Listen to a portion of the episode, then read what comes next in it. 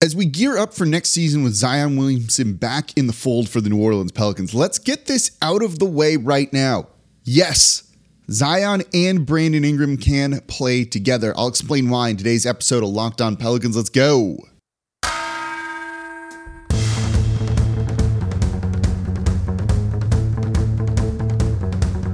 You are Locked On Pelicans, your daily New Orleans Pelicans podcast part of the Locked On Podcast Network. Your team every day.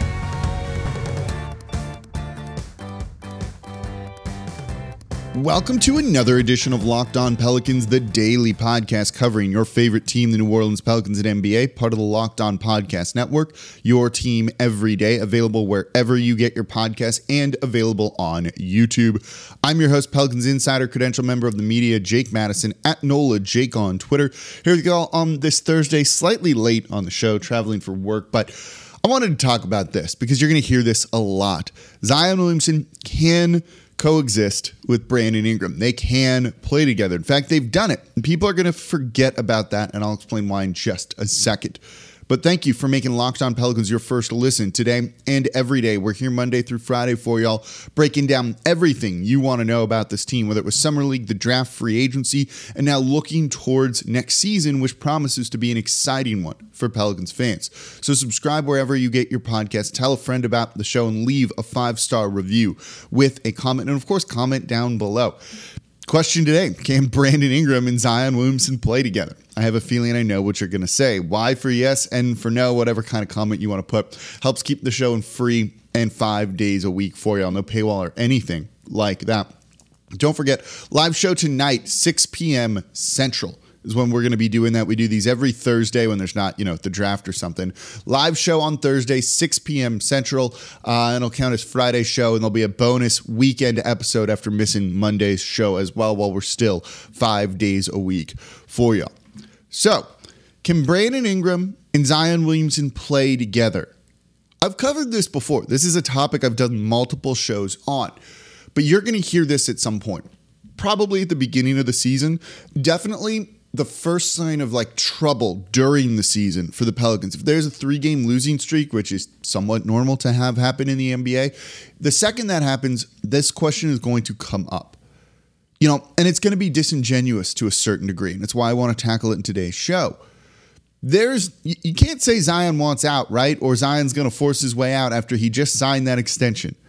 He's under team control for six more years. It doesn't work like that, right? Like that narrative is put to bed. That's why I've told you all to take a victory lap. But the media, you know, if they want to be disingenuous, if they want to take shots at New Orleans, and while I don't really care what they say, right? Because they don't actually impact anything. For whatever reason, there are people that just like like to take shots at New Orleans, and it's fine. Whether they just feel like it's an easy target, right? I host our Locked On NBA show, and I take shots at the Knicks all the time, all the time on there, just because it's kind of easy to do. I find it funny. Maybe that's the same reason these other media people think to take shots at New Orleans. But at least like the Knicks aren't good.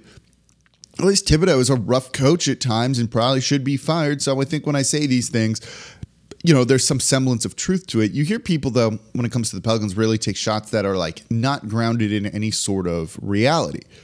So the next one, now that they can't say like Zion doesn't want to be there, Zion wants out, blah, blah, blah, blah, blah, is probably going to be, well, he can't play with Brandon Ingram, so you need to trade one of them. Or they'll probably try and find a way to trade both of them in some capacity. These two don't work together, right? They can't do all of this. It's it's it's BS. It's complete BS, and it tells you that that person has not watched a ton of basketball or really watched Brandon Ingram because this is more about him than it is about Zion Williamson, right? Zion's going to come back, and Zion is still going to be Zion. This is the guy, we'll talk about him more in the third segment, who two years ago, in 61 games, which is pretty healthy before they just shut him down because they were out of the playoff race, averaged 27 points per game, 7.2 rebounds, 3.7 assists, and shot 61.1% from the field. Basically, just an insane number, almost getting the line nine times per game. Zion going to be Zion. Brandon Ingram is the one they're really worried about. Here's the thing Brandon Ingram, over the last three years, his three years in New Orleans, has been remarkably, remarkably consistent. First year in New Orleans, 23.8 points per game. That was Zion Williamson's rookie year, where Zion only played 24 games. 23.8 points per game. He was an all star, most improved player that year. Next year, where Zion put up that 27 point per game average, played in 61 games. Brandon Ingram also played in 61 games that season. 23.8 points per game. The literal exact same points per game with Zion and without Zion. Yeah, that's remarkably consistent, right?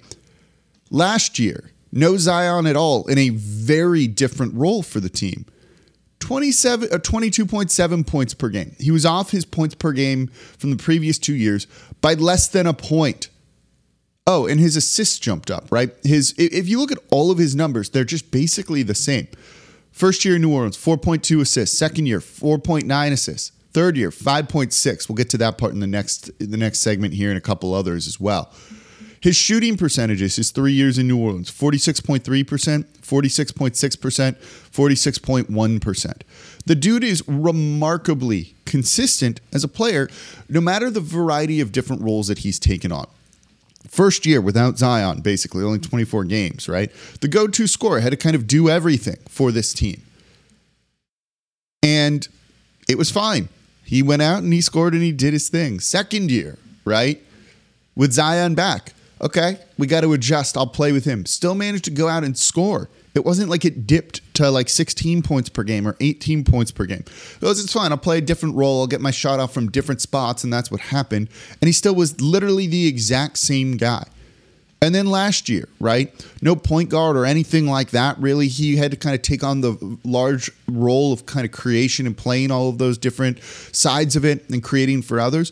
Cool. I'll still score one less point per game than I have been, but average almost half an assist more per and jump that up closer to six assists per game while committing more on the defensive side of the ball.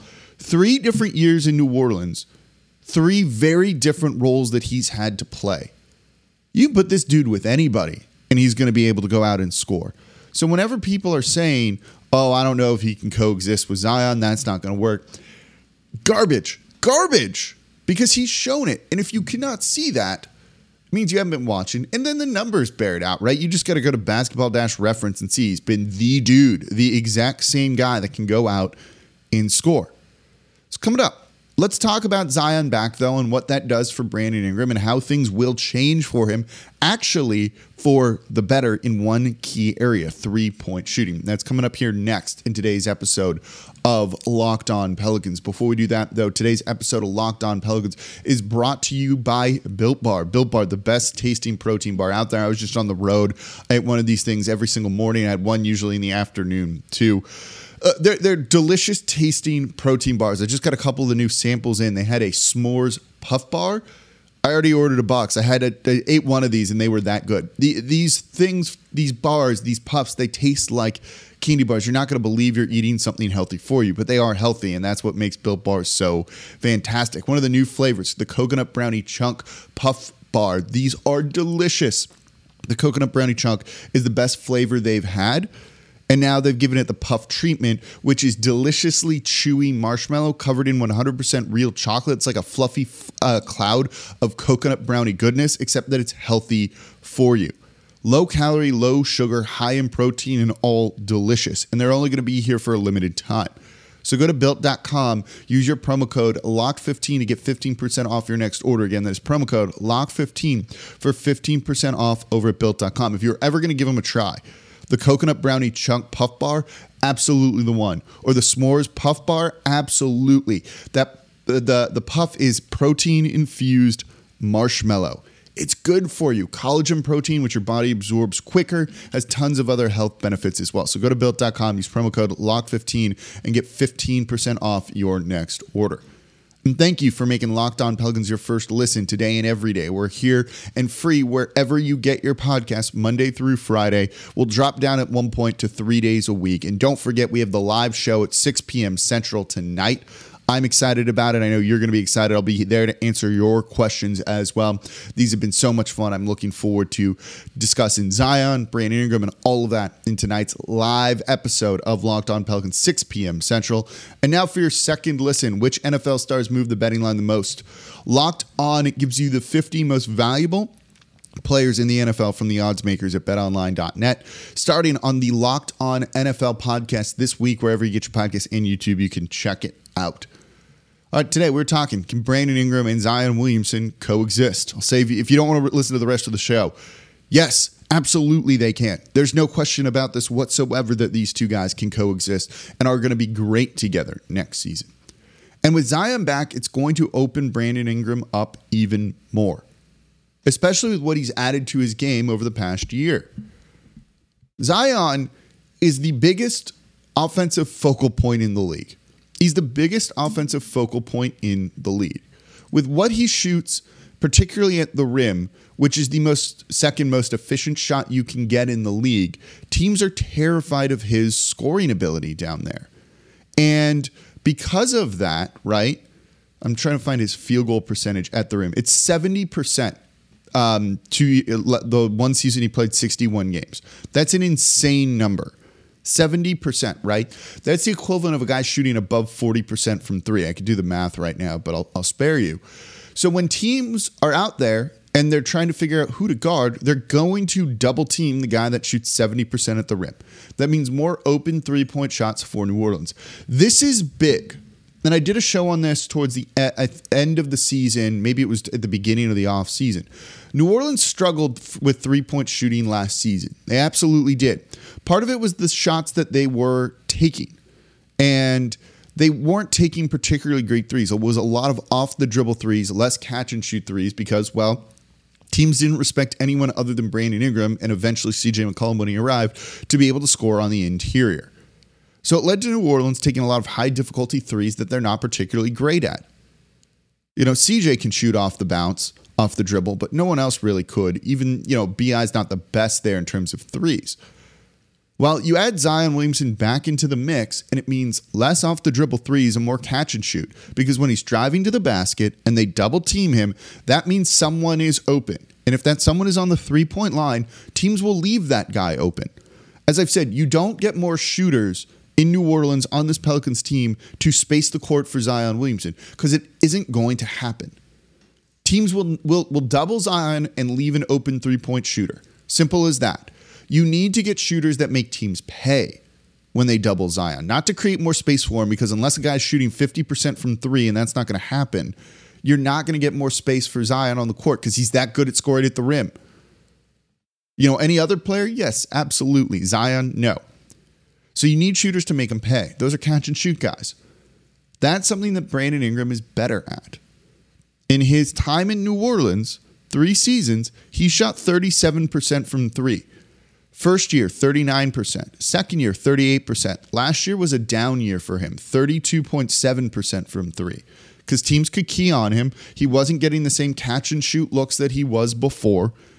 And so he had to try and just dribble, dribble, dribble, kind of move to the side, the left, the right, then just kind of rise up and shoot over a guy for three. And that's just not what he was great at. When you also factor in that he was having to create a lot more for others while still scoring and committed on the defensive side of the ball, that's a lot of energy.